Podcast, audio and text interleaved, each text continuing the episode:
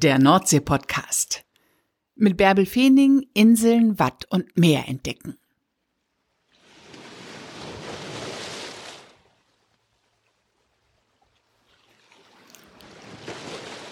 Na, habt ihr Sehnsucht nach Meer und Lust auf Kutter und Krabben?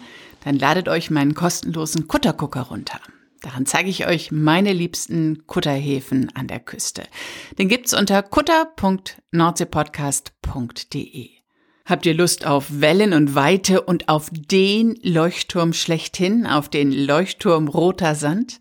Dann solltet ihr jetzt dranbleiben. Der Leuchtturm Roter Sand, das ist ein ganz markanter Leuchtturm. Rot-weiß gestreift, hat drei Erker und obendrauf eine Galerie der schönste Balkon des Nordens, würde ich mal sagen.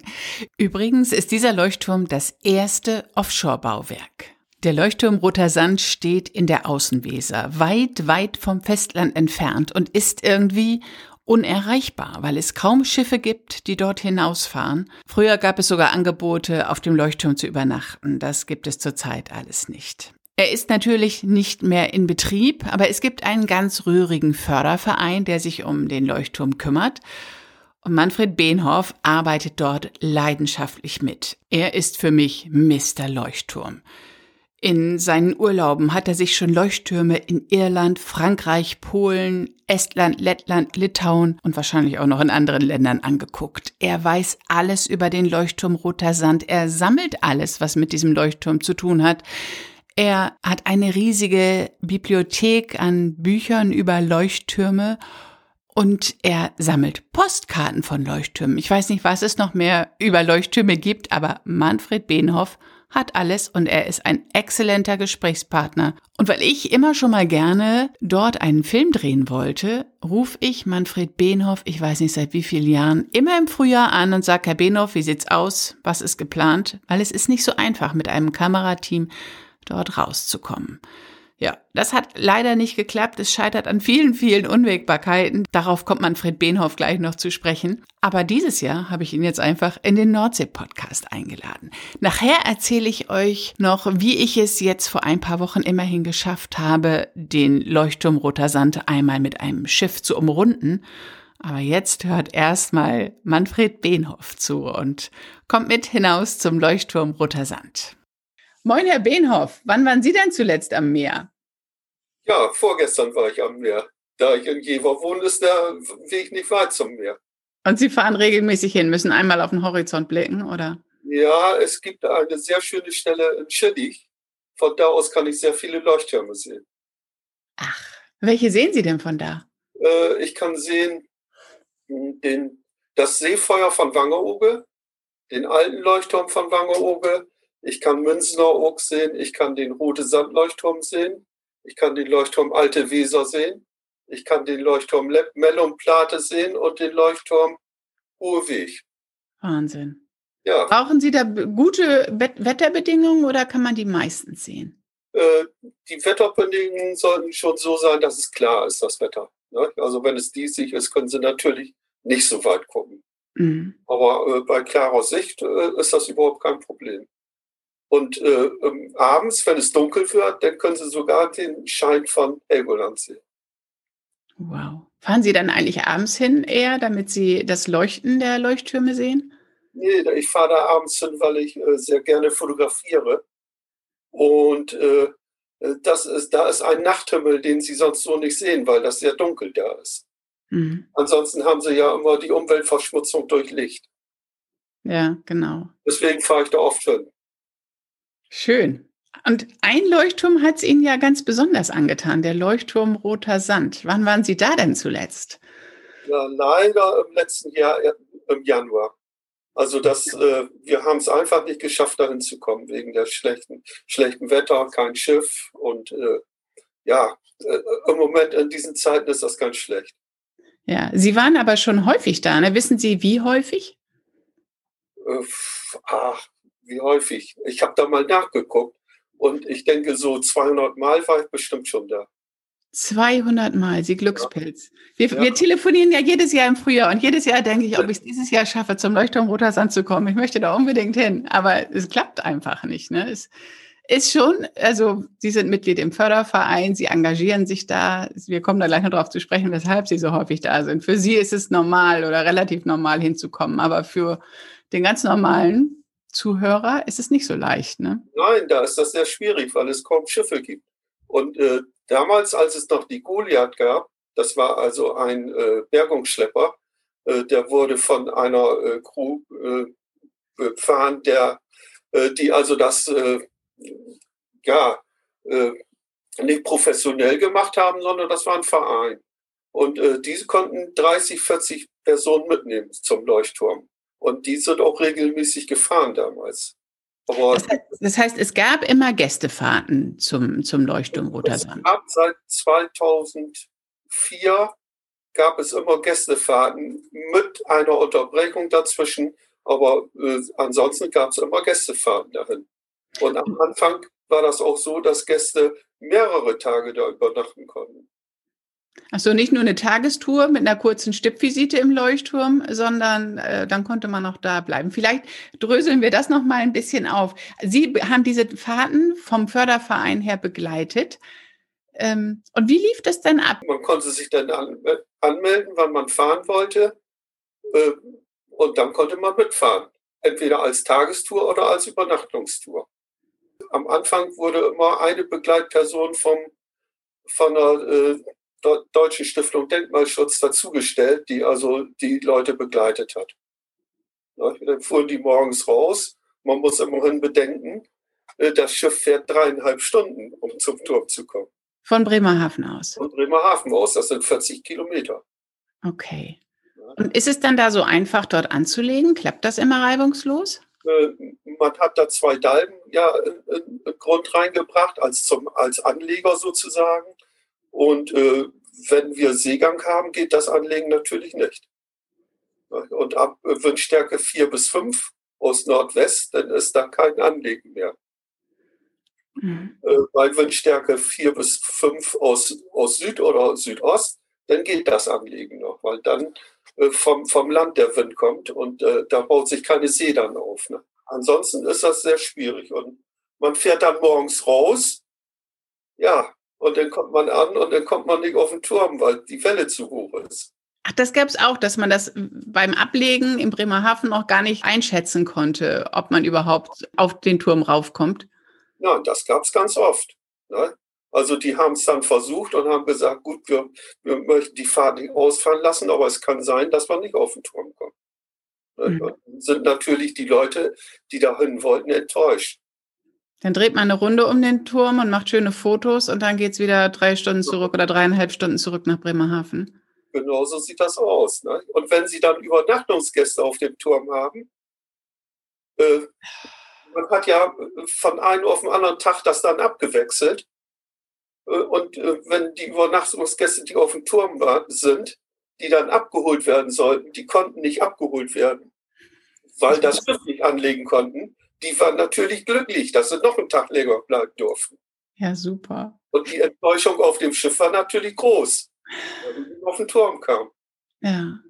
Ähm, aber jetzt gehen wir mal von guten Bedingungen aus. Das Wind und Wetter stimmen und das Schiff kann anlegen. Wie kommt ja. man denn dann darüber? Also, das, ich stelle mir das, ich habe mir das sogar schon mal auf YouTube angeguckt. Ähm, ich stelle mir das sehr kribbelig vor. Ich habe Bevor ich Sie angerufen habe, habe ich, weiß ich, auch damals überlegt, will ich da wirklich rüberklettern oder ist mir das zu gefährlich? Weil wir müssen ja auch noch immer unsere ganze Technik damit rüber, rüber buxieren, wenn wir irgendwo hoch oder runter klettern. Aber wie kommt man da rüber? Beschreiben Sie mal all denen, die jetzt zuhören.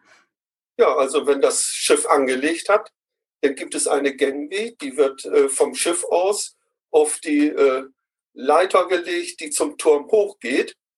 Und äh, dann kann man über diese Gangway rübergehen und die letzten Stufen muss man am Turm dann hochgehen. Und dann kommt man durch den Eingang des Turmes. Das heißt, man hält sich an der Leiter fest und klettert da genau. über, über dem offenen Meer den Leuchtturm hoch. Ja, so sieht das aus.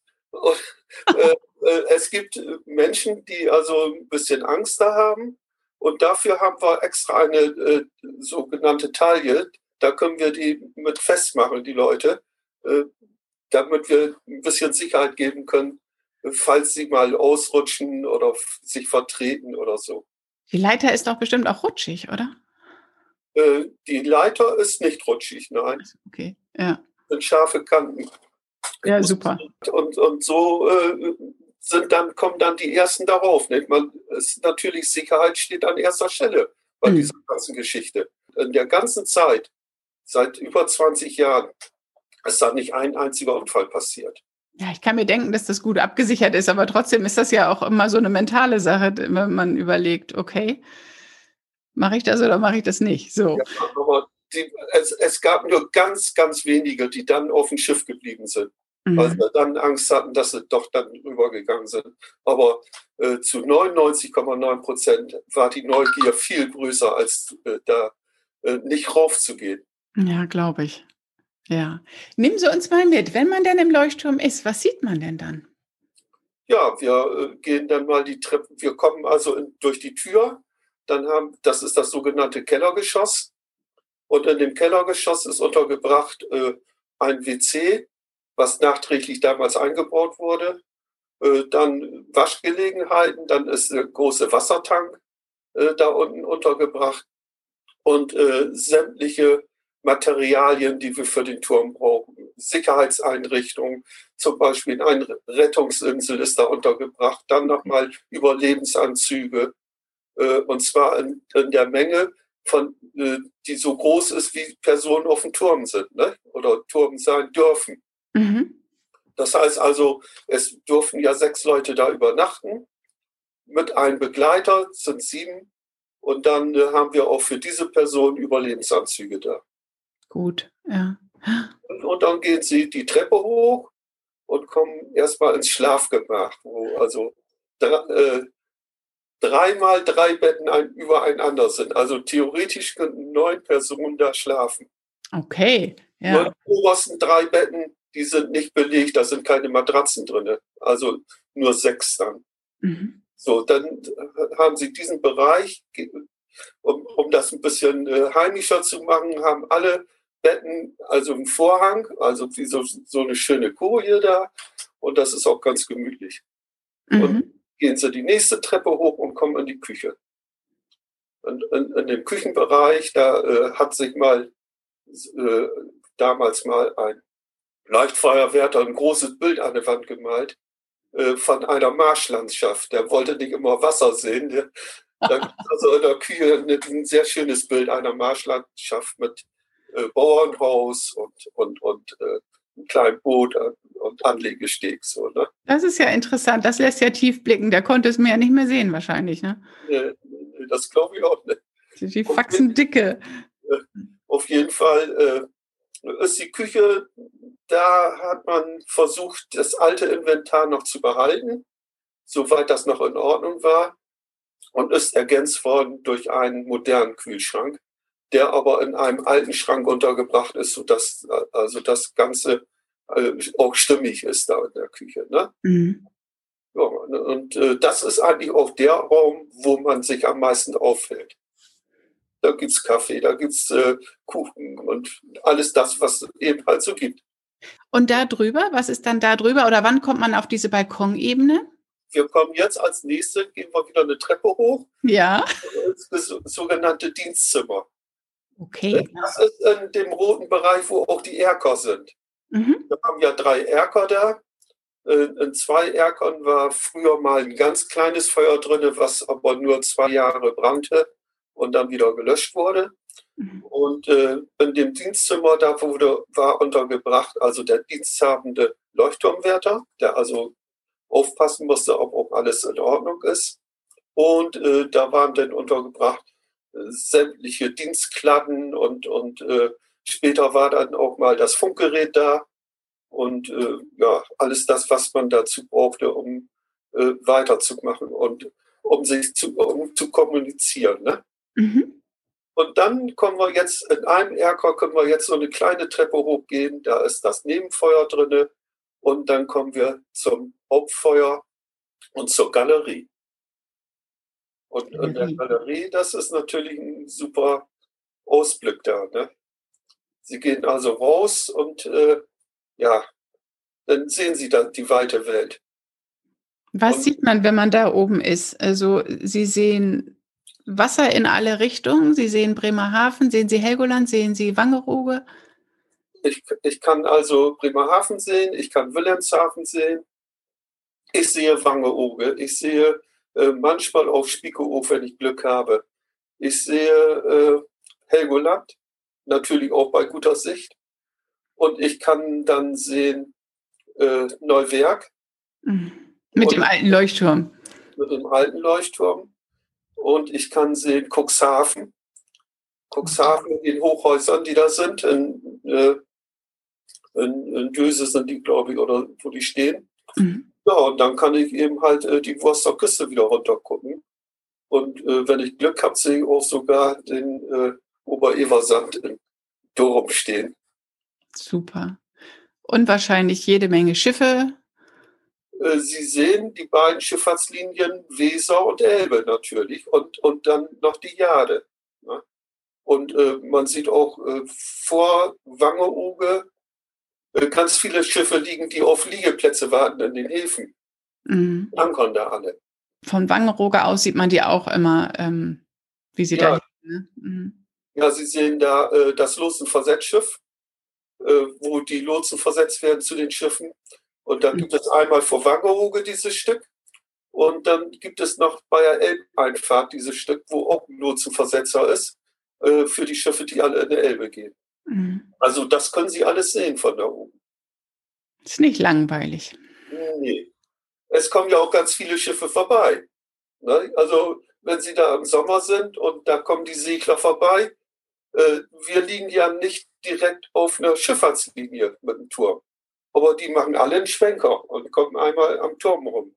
Auf jeden Fall. Die machen auch Fotos, oder? Wie ja. reagieren die denn, wenn die entdecken, dass sie da oben auf der Galerie sind? Ja, die freuen sich natürlich, dass da jemand ist. Und äh, man kann es auch schon sehen, wenn die Flagge gehisst ist, dann ist auch jemand auf dem Turm. Mhm. Und äh, witzig ist immer die Situation gewesen, die Vega 2, das ist so ein äh, Ausflugsdampfer aus Fedderwader Siel, der macht auch so Leuchtturmtouren.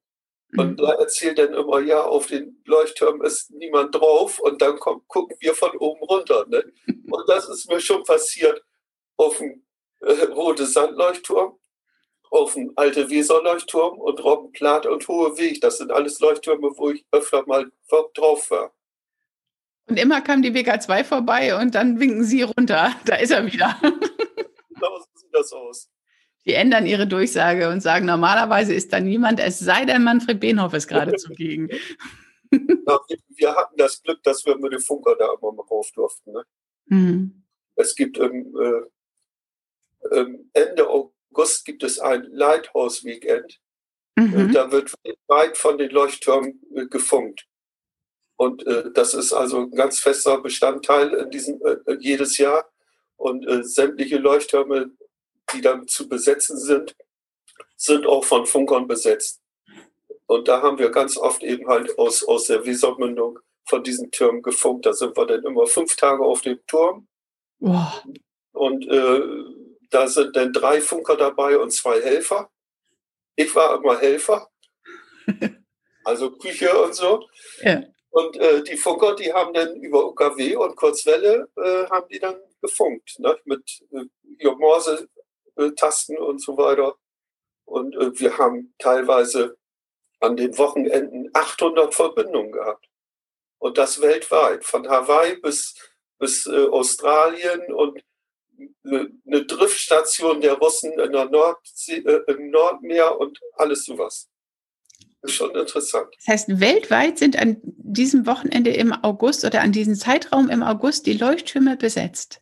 Ja, also von Amateurfunkern, die also, wo die Genehmigung da ist, dass man da eben halt auf den Turm rauf darf. Ne? Super. Und das Was? wird schon seit vielen Jahren gemacht. Habe ich noch nie von gehört. Klasse. Wir hatten dann auch ein eigenes Rufzeichen für, für ein rotes Sand und das ist natürlich immer dann für Funker gefragt, nicht? Die, weil das hätten sie gerne in ihrem, in ihrem Buch drin stehen. Ne? Ja. Ja, super. Schweinswale, Seehunde, sieht man die auch vom Leuchtturm aus wahrscheinlich, oder? Ganz selten. Okay. Also äh, Schweinswale, die kommen ja nur ganz minimal raus aus der Ober zur Oberfläche. Man sieht nur eine kleine Finne. Und äh, das können Sie nur sehen, wenn ganz ruhiges Wetter ist. Habe ich bisher erst dreimal, glaube ich, gesehen auf dem Turm, so lange wie ich da bin. Aber Seehunde schon ganz oft. Die sind neugierig und äh, die kommen am Turm vorbei. Wenn da mhm. Geräusche sind, dann gucken die mal nach, was da ist.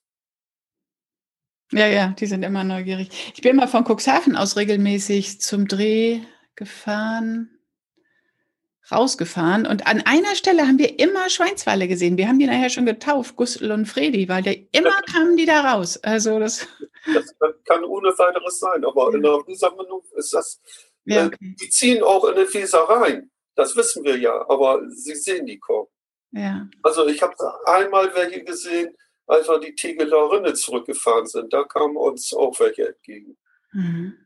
Wenn Sie jetzt mit den Gästen auf dem Leuchtturm sind, dann gehen Sie durch die verschiedenen Stockwerke, gehen auf die Galerie und unten liegt noch das oder lag noch das Schiff. Sie erzählen ein bisschen was zur Geschichte des Roten Sandes wahrscheinlich und dann ging es für die Tagesgäste wieder zurück oder wie sah diese Tagestour aus? Wie lange war man auf dem Turm? Also die Tagesgäste hatten äh, circa eine Stunde Zeit auf mhm. dem Turm. Nicht? Und wer dann Fragen hatte, die haben wir dann beantwortet, äh, die Betreuer, die dabei waren. Und äh, ansonsten lassen wir die Tagesgäste eigentlich zufrieden, weil die haben so viel zu sehen und zu gucken.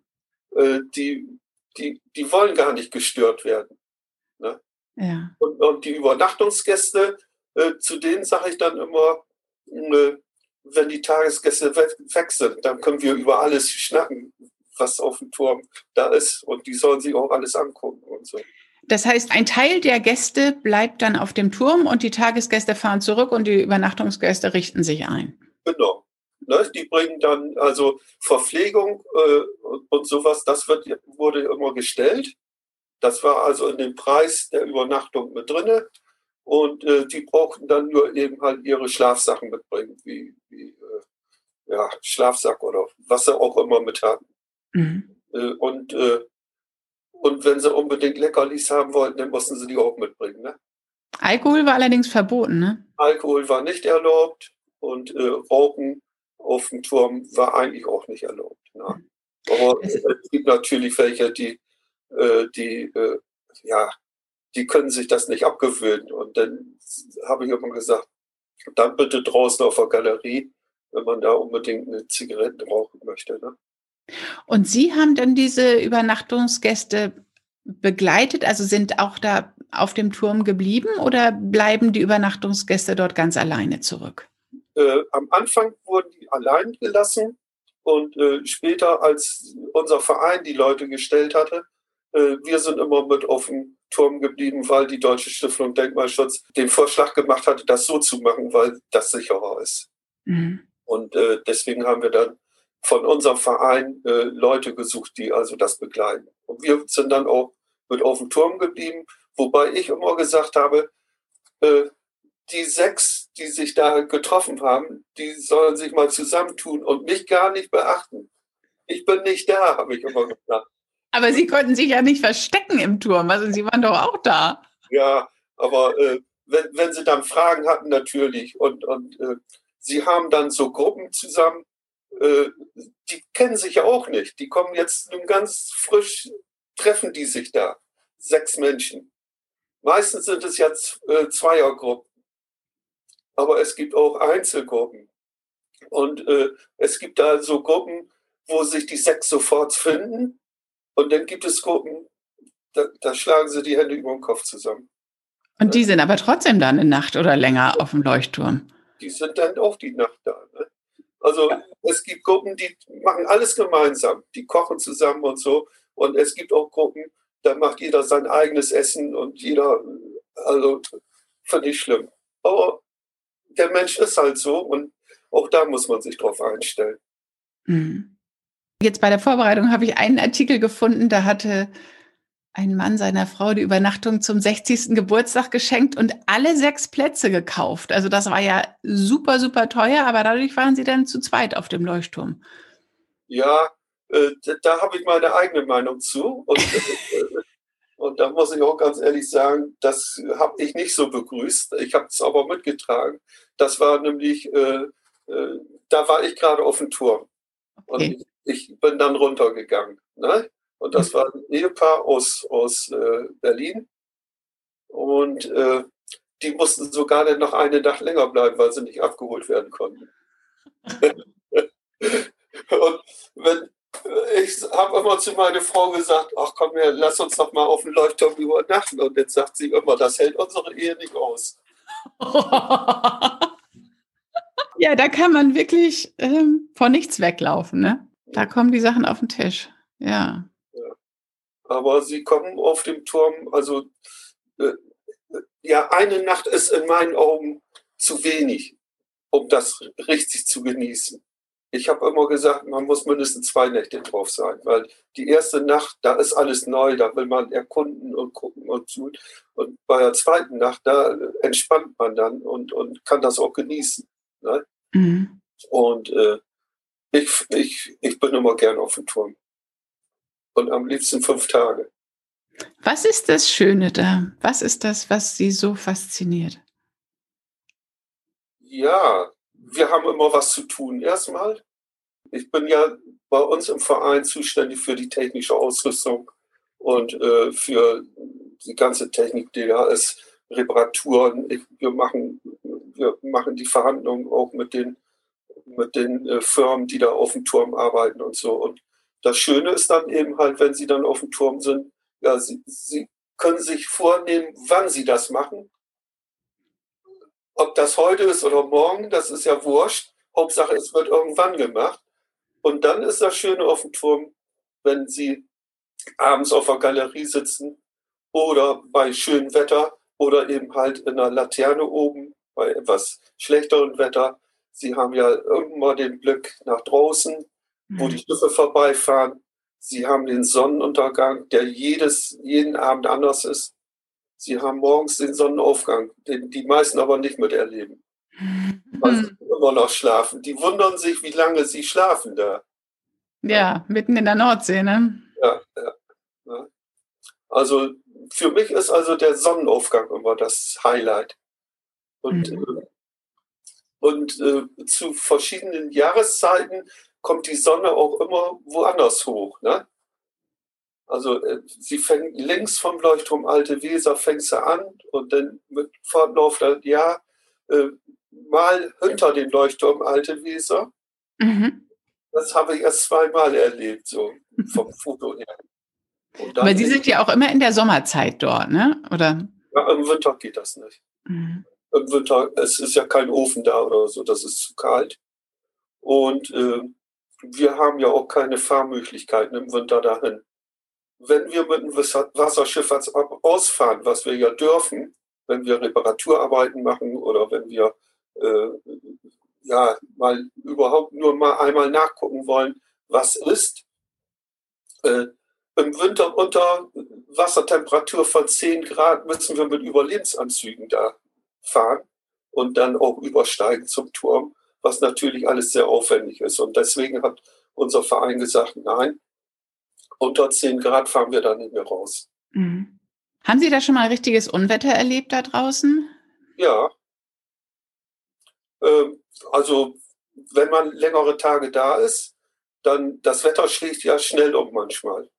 Und äh, ich habe da schon einige Stürme miterlebt. Wobei also ich nie das Gefühl habe, dass ich da unsicher bin oder so. Ne? Ja. Es hat immer ein sicheres Gefühl auf dem Turm und der hat sich selbst bei den stärksten Wellen hat er sich nicht bewegt. Wir hatten zwar immer das Gefühl, aber ich habe da mal so ein Pendel abgehangen, da hat sich nichts bewegt. Ja. Ne?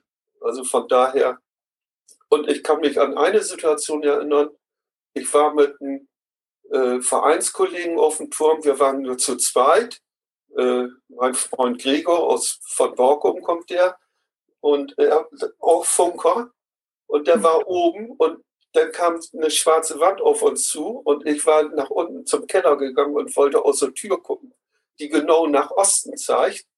Und mal zog die schwarze Wand am Turm vorbei und der ganze Regen kam durch die Tür rein. Oh. Nass. Also so richtig so eine Regenwalze, die da durch. Ja, ne? ja das habe ich schon öfter mal erlebt. Ja. Mhm. Also Gewitter und, und so, aber das macht ja nichts. Ja. Der Turm, der steht über 100 Jahre da, der wird auch die nächsten Jahre wohl noch stehen. Was war die längste Zeit, die Sie da festgesessen haben? Die Antwort auf diese Frage gibt's nächste Woche im Nordsee-Podcast. Denn nächste Woche gibt es nochmal eine zweite Folge zum Leuchtturm Roter Sand. Das, was Manfred Benhoff mir bei unserem Gespräch erzählt hat, war so spannend, dass ich entschieden habe, dass wir da jetzt einfach mal zwei Folgen rausmachen. Dann will ich euch noch erzählen, wie ich es dort hinaus geschafft habe. Es gibt jetzt seit Mai ein neues Angebot ab Bremerhaven. Es gibt ein RIP, also das ist ein Festrumpfschlauchboot heißt es, also so ein richtig schnelles Schlauchboot. Das fährt ab Bremerhaven einmal im Monat hinaus zu den Leuchttürmen in der Außenweser und eben auch zum Leuchtturm Roter Sand. Und das ist echt aufregend, weil der ganz schön schnell da über die Nordsee brettert. Aber es ist ein toller Film dabei rausgekommen und den Film könnt ihr sehen am 23. Mai um 18 Uhr im Nordsee-Report im NDR Fernsehen. Tja, und nächste Woche klettern wir hier nochmal zusammen auf den Leuchtturm und lauschen Manfred Behnhoff weiter. Wenn ihr mit dem Podcast so ein bisschen auf den Geschmack gekommen seid und jetzt vielleicht einen eigenen Podcast ins Leben rufen wollt, also ein Leuchtturm-Podcast, weil ihr die Leuchtturmliebhaber auf der ganzen Welt zusammenführen wollt oder ein Kutter-Podcast, weil ihr die Kutterliebhaber auf der ganzen Welt zusammenführen wollt oder ein Katzenpsychologen-Podcast oder was auch immer, dann solltet ihr euch erstmal damit beschäftigen, wie man so einen Podcast produziert. Und diese einzelnen Schritte, die habe ich euch aufgeschrieben, könnt ihr euch auch kostenlos runterladen unter www.deineigenerpodcast.de slash Planer. Vielleicht ist das ja was für euch. Man soll halt nie, nie sagen. Das war der heutige Nordsee-Podcast. Und um diesen Podcast jetzt bei Apple Podcasts nochmal ein bisschen nach vorne zu pushen und jetzt für die Urlaubszeit nochmal den ein bisschen mehr ins Bewusstsein zu rufen, bitte ich euch jetzt heute einfach alle mal um eine Bewertung, dass da einfach nochmal so ein richtiger Stau kommt und äh, das hat dann Auswirkungen auf den Algorithmus. Also, damit könnt ihr mich sehr unterstützen. Und dann freue ich mich, wenn wir nächste Woche wieder auf den Leuchtturm klettern. Und ich poste auf Insta und Facebook Fotos von diesem Leuchtturm und ich pack's auch mit auf die Seite www.nordseepodcast.de. Und wenn Manfred Behnhoff so erzählt, äh, wie man in diesen Leuchtturm reinklettert, die Eingangstür ist im unteren weißen Ring und darunter sieht man diese Leiter, die man hochklettern muss am Leuchtturm. Eine schöne Woche wünsche ich euch. Bis nächste Woche. Tschüss.